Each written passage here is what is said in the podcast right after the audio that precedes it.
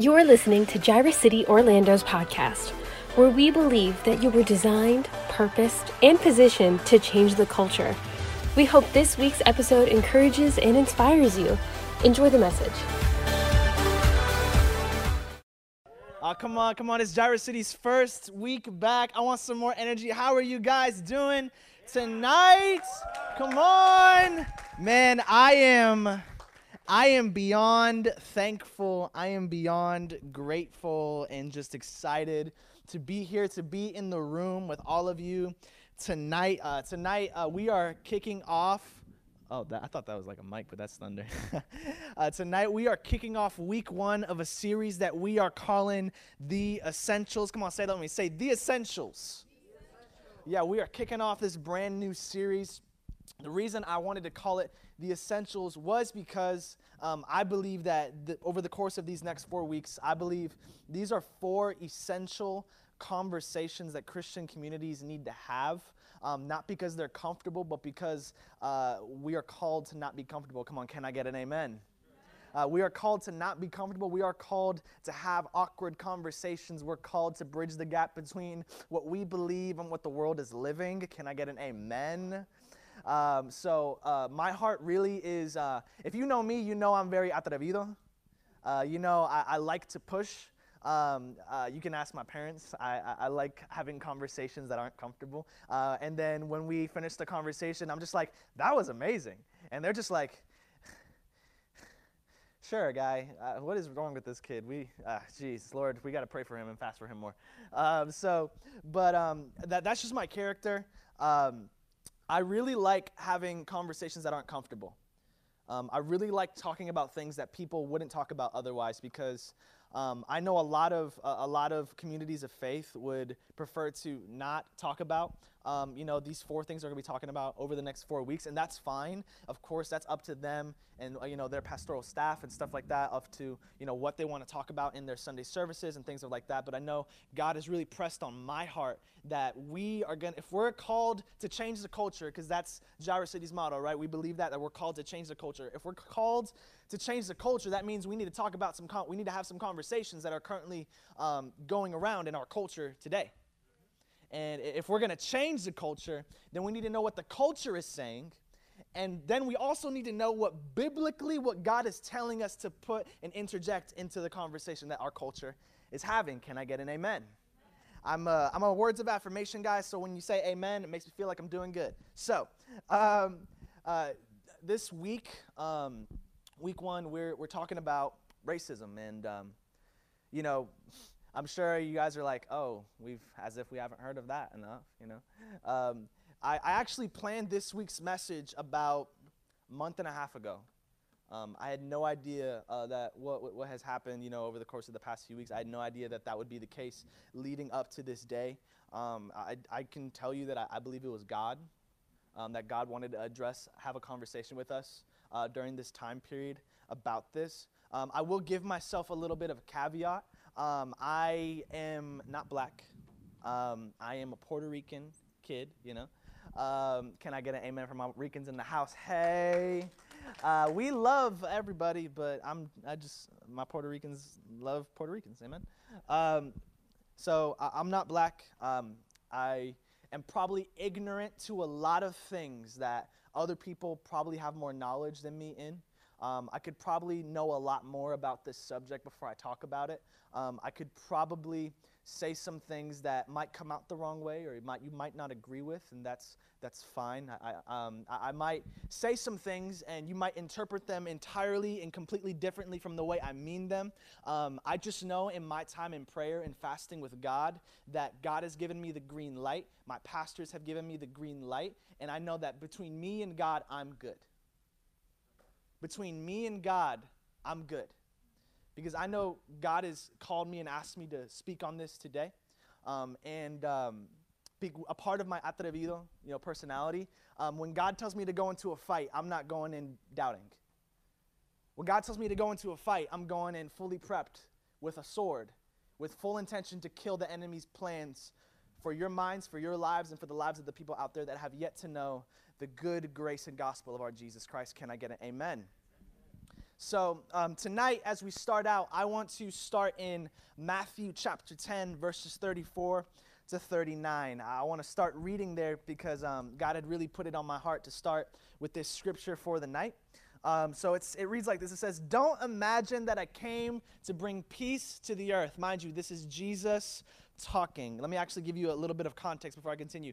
This is Jesus talking to the 12 disciples as he's about to send them out and, and to reach um, actually, and it's funny that, but before we read this, he is sending them out not to reach the Gentiles, aka not to reach non believers. That's not what Jesus is sending them out to do right now.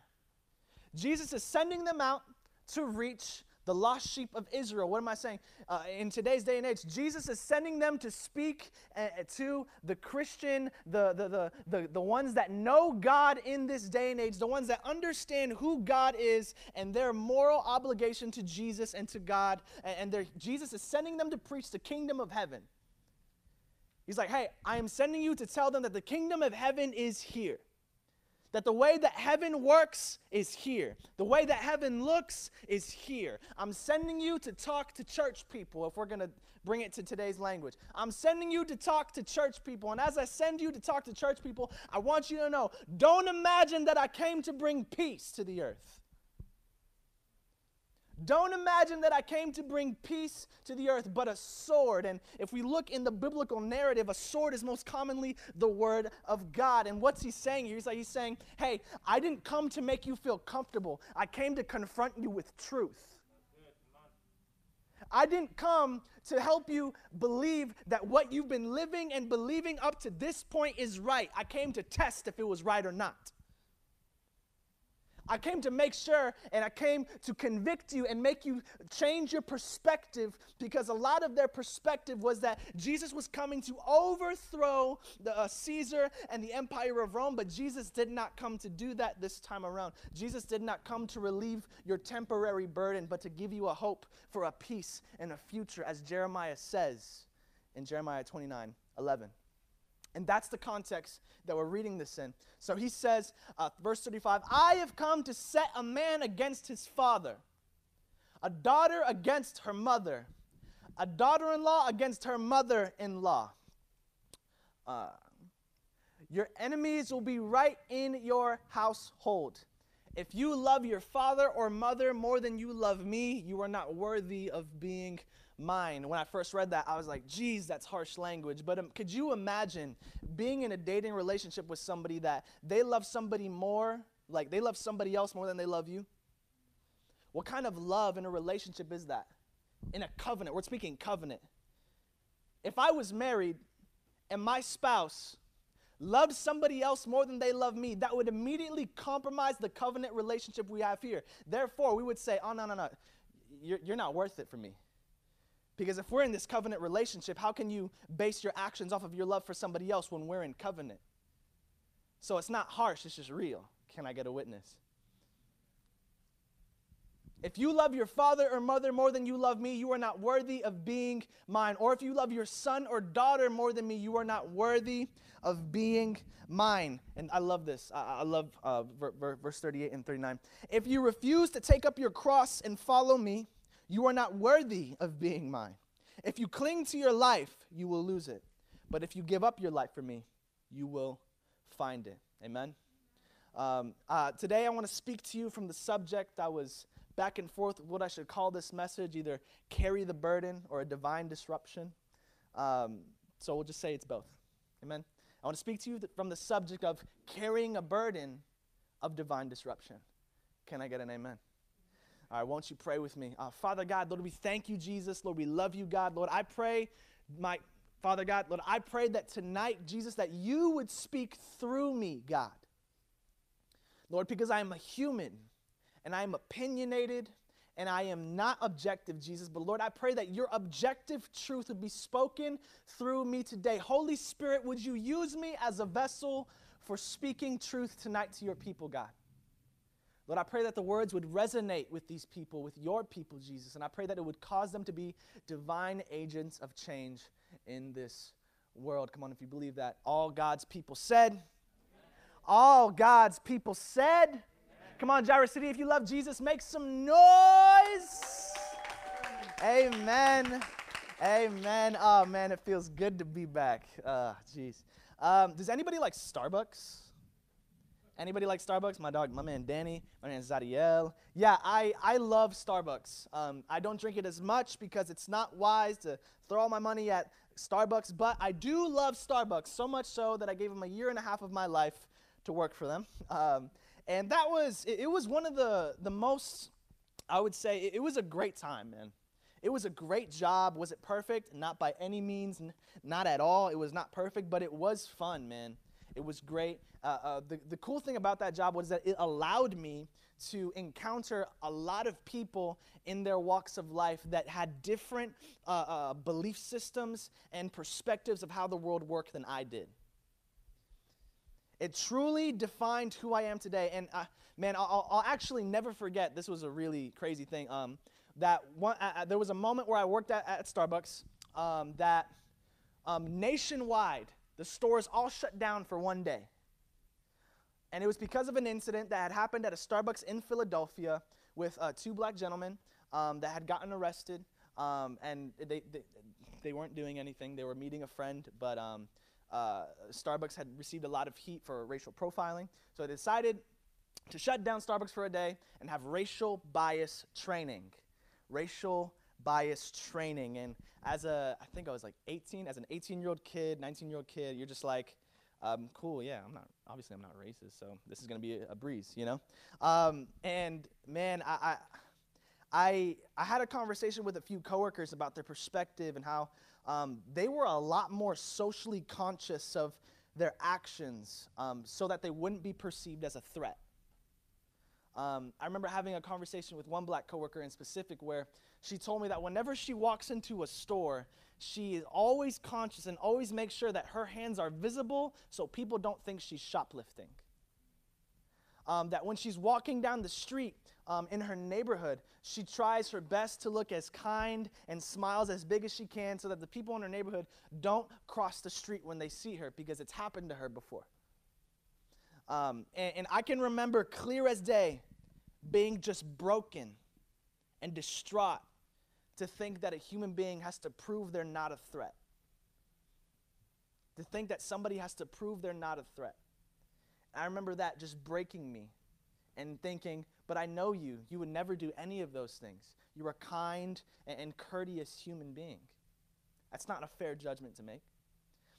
And I, I wasn't a pastor yet at the time, and I, I remember looking her in the eye and saying, you know, one day when I'm a pastor, I promise you, I will use my platform to speak on things like racism and, and, racial biases because they exist. Should they exist? Absolutely not. Are they God's plan? Absolutely not. But it is here because of the product of a fallen, broken world. I think we can all agree that this world is broken and it is fallen.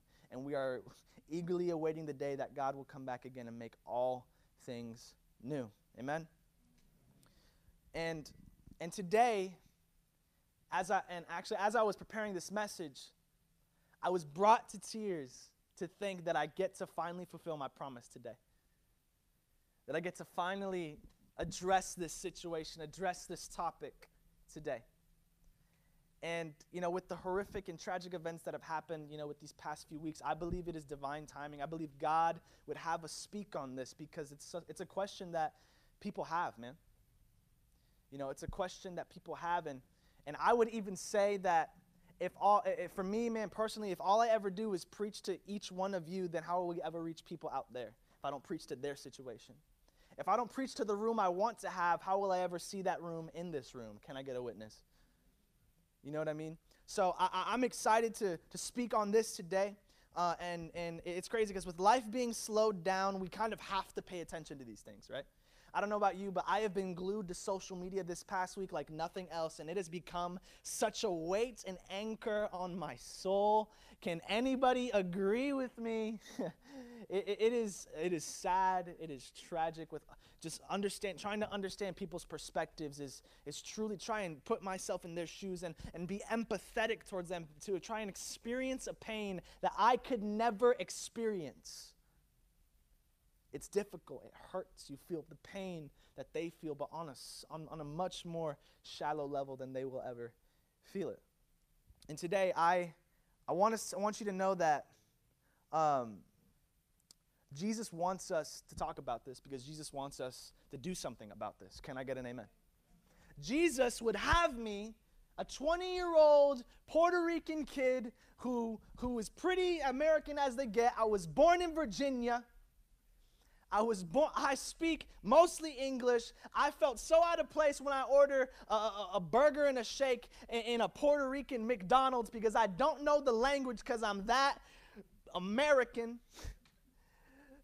That God would have me choose to empathize and have me choose to speak on this. Can I tell you that uh, this past week I was sitting in my room. I was in my rocking chair because I love rocking chairs. Can I get an amen? Um, and, and man, I couldn't help but weep and weep bitterly. And I didn't know why. I'm like, God, why do I feel this way? This is terrible. I hate this. And God's like, hey, before you speak on my people's pain, I want you to feel it this heaviness on my soul that I've never experienced in my life, that I don't understand, this feeling of over, this overwhelming feeling. God says, hey, before you open your mouth to speak on a people's pain, I want you to feel the pain first. Only then could you truly understand, and only then could you truly preach with the passion and, and, and, and the righteous anger that I'm trying to show you, that I have towards this. I remember I had a conversation with a very good friend of mine who he, he, is a, a, black person. I remember being like, hey man, how do I approach this? And I was like, I could read all these books. And he's like, hey man, yeah, reading books would be great, but what, what I really need you to do is I just need you to sit and feel it. I need you to sit and feel it. And as we go into today's conversation, I need you guys to sit and feel it. Because to turn a blind eye to helping other people is to play a part in their destruction. It's to play a part in their destruction. So, as we go into today, my first point for you today is God is calling us to be disruptive, not destructive. And I feel like that's very important to say. God is calling us to disrupt some things, not to destroy some things.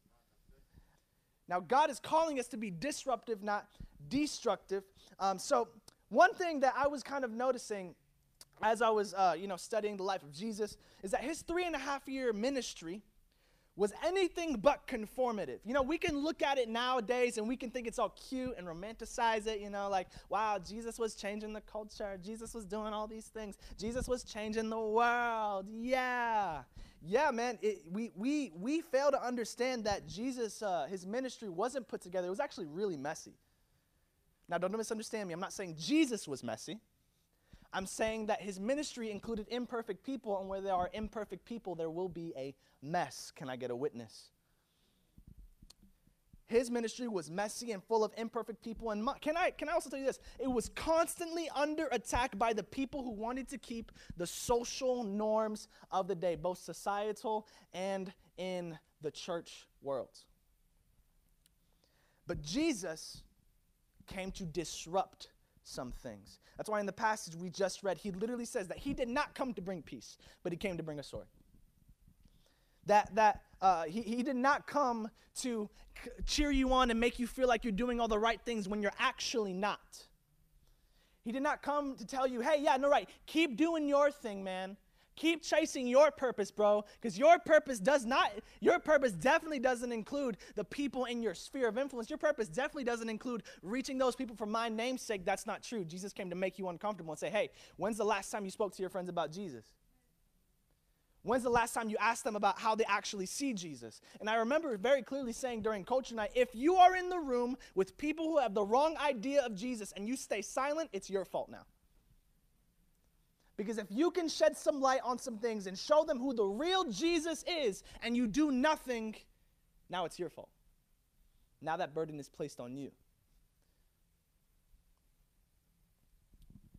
You might be thinking, you know, like, what does it mean to disrupt this and that, you know, but when I say we need to be disruptive, I'm saying we need to cause a disturbance and shed light on problems in our culture. We need to interrupt life as normal. And can I get an amen if you know that 2020 has been anything but normal? It has been everything but normal. And man, my first instinct is like, ya se for 2020. the moment coronavirus hit, I was like, well, 2021 is my year. Yeah, that's my year, 2021. But you know what's crazy, man? Ah, I feel this in my bones. Y'all not ready for this. It's, you know what's crazy? Is that in order for God to prep you, in order for God to prep you for the rest of this decade, what if He had to make you go through the most uncomfortable year possible so that you would finally be formed enough to preach the gospel with your life? What if He had to make you uncomfortable so that you would find comfort in the secret place? Come on, I don't hear you. Can I get an amen from somebody that believes this? What if Jesus had to push you to the brink of wanting to quit just so you can know you got more in the tank? What if He needed to bring you to your knees so that you would finally be in a position to surrender for Him and for your life so that you would accomplish the purposes that He has placed on you to reach the people He has put in your path? Can I get an amen? God has disrupted this year and if we choose to wait for normal to come back, we will miss the formation in the disruption. As Christ followers, if we choose not to disrupt the social norms of the culture of our world and the evangelical church, we, be, we by default then choose the destruction of the possibility of reconciliation with those who do not look, think, or behave like us.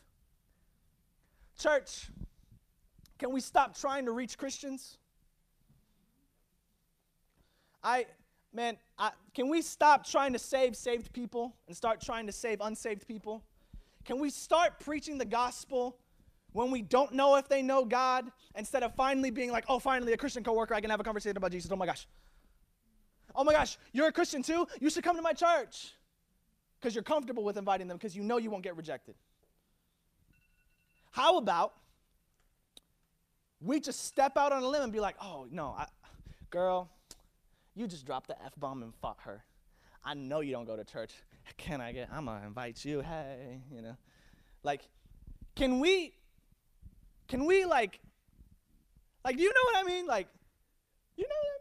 You know, you know what I'm trying to say? Like, I'm trying to say that Jesus did not come, like, Jesus literally said, He's like, the, the, the healthy do not need a physician, a physician. I came for the sick.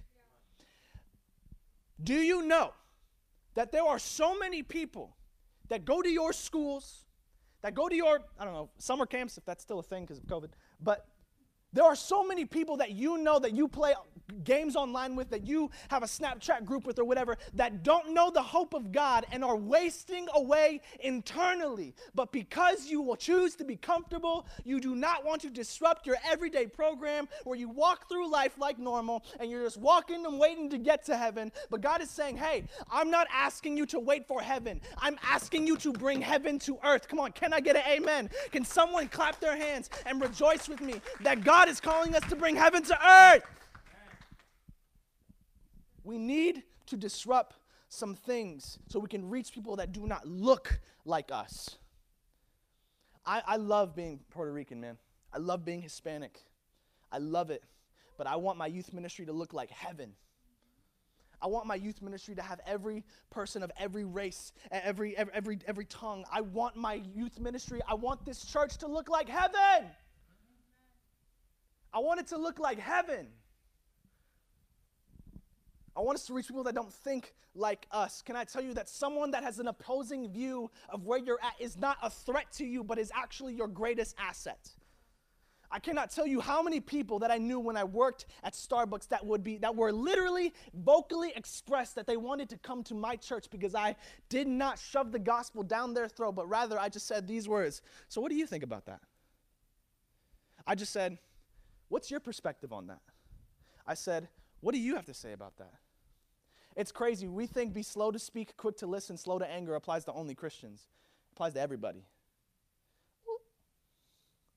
It applies to everybody. Be slow to speak, quick to listen, especially slow to anger. We need to hear people and people that don't behave like us. Um, if I have a kid that walks through that door and they are just a juvenile, like I don't know, like a horrible kid, if they don't change, in the next three years, I'm going to be just as excited and just as hopeful on year, on, on year three, day two, when they walk in the door, than I, as I am on day one when they walk in the door. You know why? I'm not the Holy Spirit. I don't change people. You know what I mean? Um, but if we don't like in this scenario when we're talking about standing up standing against injustice church if we don't stand against injustice we'll lose the victims that are that are being uh, uh, uh, uh, targeted by injustice. I think people are tired of hearing you preach faith when they know that faith without works is dead and they're dying because we only have faith and no works to go along with it I think people really want to see the church be the church and not meet, but rather move. Church isn't a meeting, church is a move. Maybe we haven't seen a move of God because the church has failed to move and we only have succeeded in meeting in one place. Maybe we would do much more if we choose to be in our community rather than trying to build this community. Maybe the church should, should, should begin trying to reach and be, oh, Jesus, Lord, I feel this. Hey, come on, somebody, I'm excited. Are you excited to be in the house of the Lord today, man? Church should be, this community should be a hope for humanity. We are the hope for humanity because we have the only hope, the only way, the only message, the only life that people can have that will give them meaning, that will give them purpose, that will give them peace. Come on, if somebody believes that, why am I the only one that's excited about this? Because I know that Jesus is the hope for humanity. Come on, if you believe that, shout amen like he's in the room.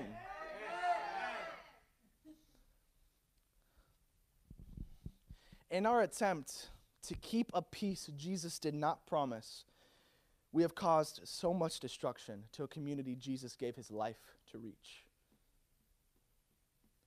In our attempt to keep a peace, a surface level, shallow peace where we're not disturbed by what's happening in front of us, we have caused so much destruction to a community Jesus gave his life to reach. It's comfortable to tiptoe around the majority of people's feelings. It's comfortable to say very general statements like God loves everybody and you know like all lives matter, you know. Eh, but but Jesus never promised comfort. Can I say yes, obviously all lives matter. I agree with that. Can I get an amen? You know why? Every person is made in the image of God. But you know, do you know do you have any idea how foolish and insensitive it would be for me to look at Layla right now as she is being beaten and abused by somebody and say, hey, God loves everybody. Hey, God promised everybody that he, that he would deliver them. Of course He did. But right now, what the comfort she needs is to hear, hey, God loves you. Hey, God is going to deliver you. So when people say things like Black Lives Matter, we're not talking about an organization. We're talking about the group of people that's still made in the image of God. Can I get a witness, somebody? So when we say that, we're not saying, oh, no, all lives don't matter, just them. No, we're saying they matter and they need to know it more than ever right now. Can I get a witness?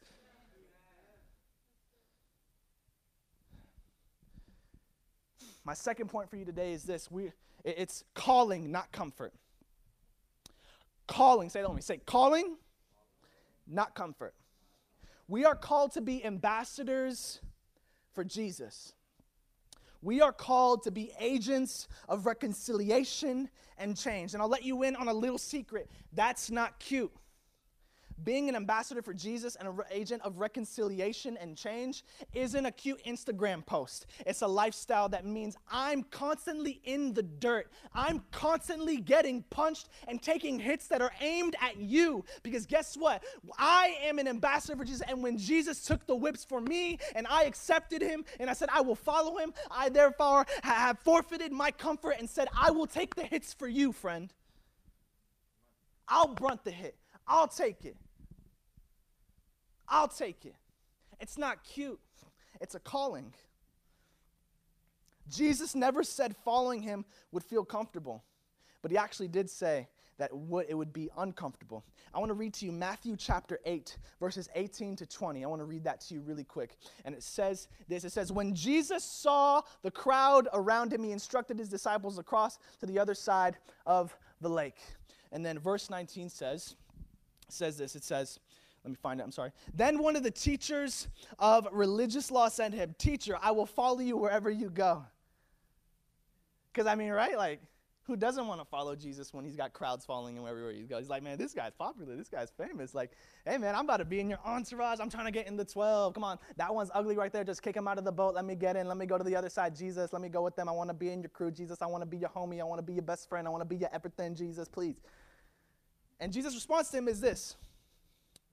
But Jesus replied, Foxes have dens to live in, and birds have nests but the Son of Man has no place to lay his head. What's he saying? He's like, hey, oh, you want to follow me? You want to follow me? Right, I don't have a place to sleep, bro. I don't have a home.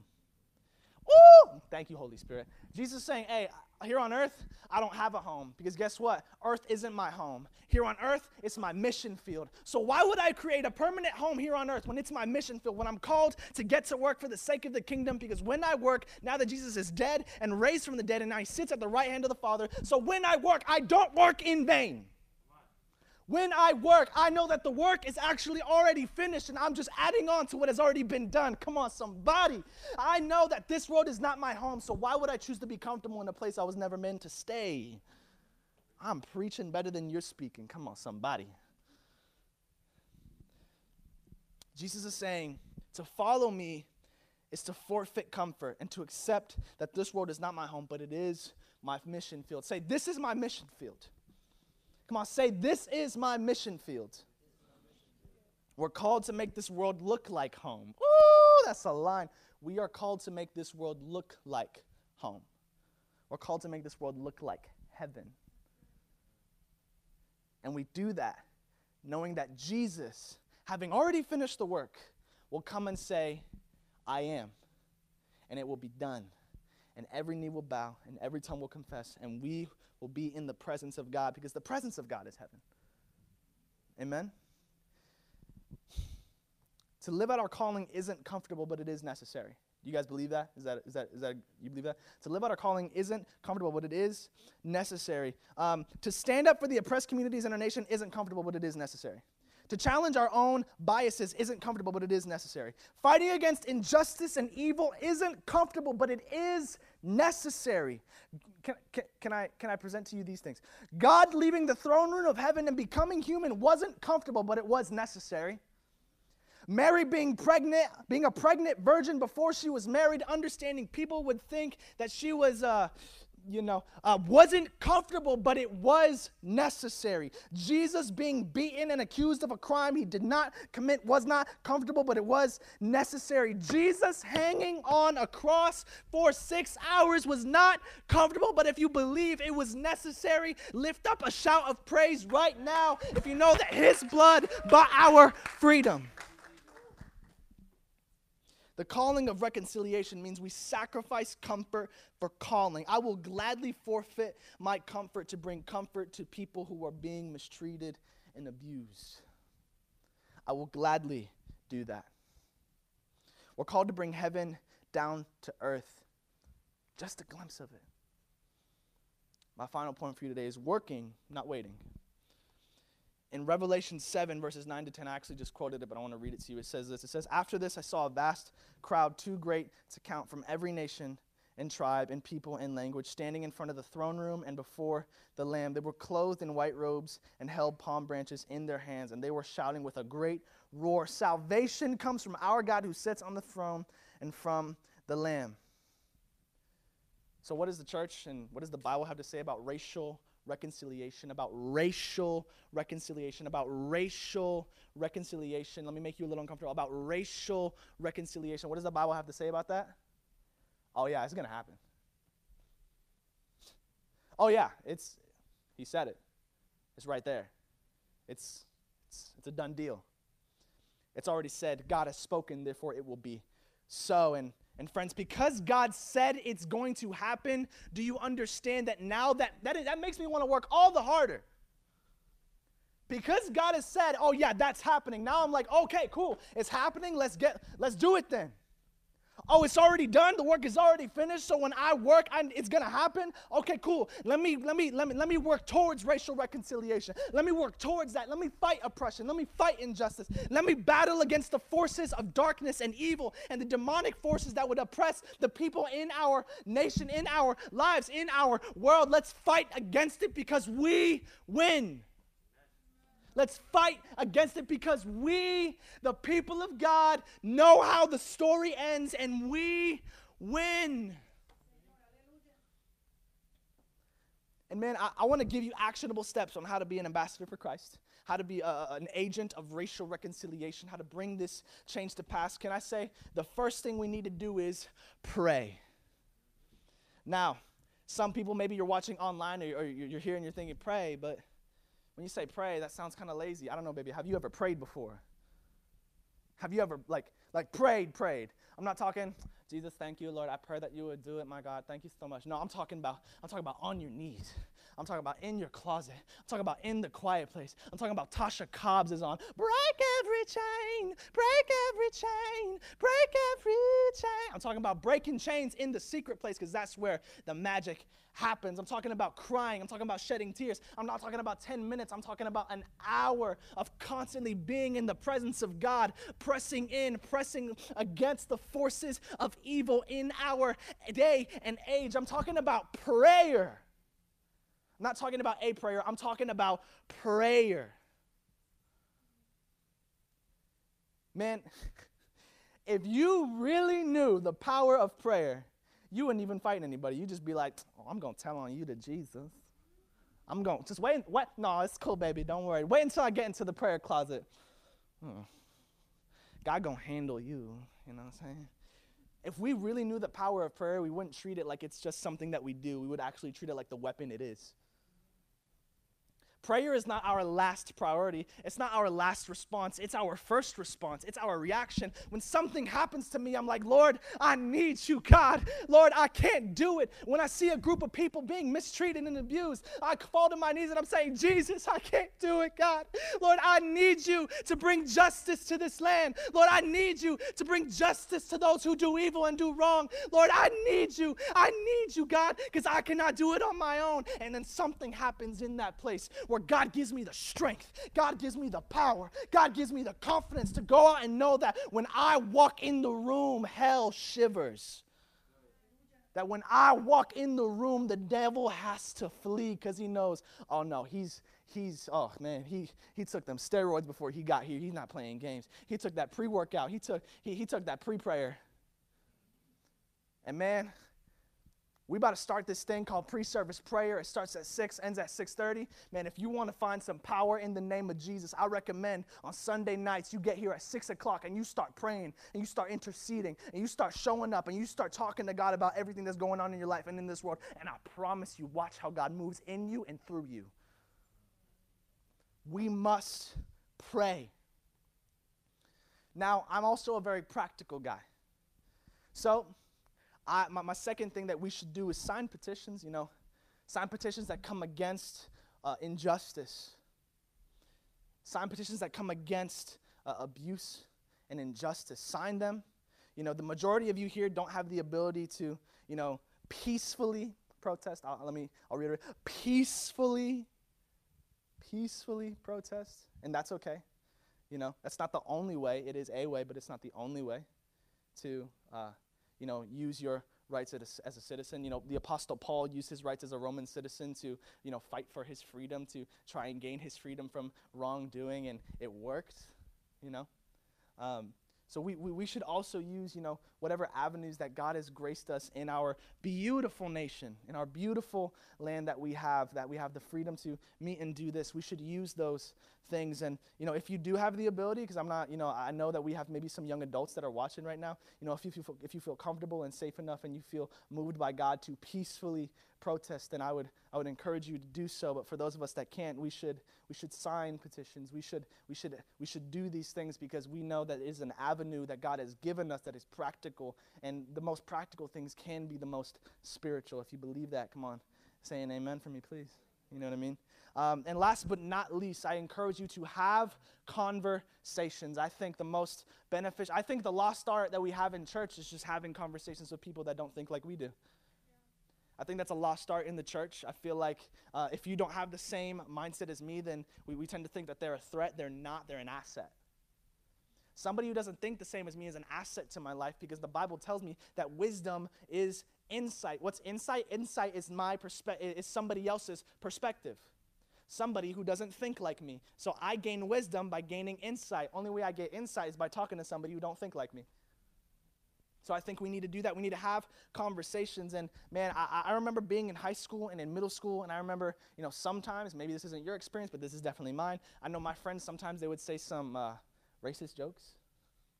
And um, I know we, we, we don't want to be the, the, the, serious guy. We don't want to be the stiff, the stickler. But I, I, I, think you have a moral obligation in front of God now from this point forward that when they say that joke, you're like, hey, that's actually not funny. That's someone made in God's image.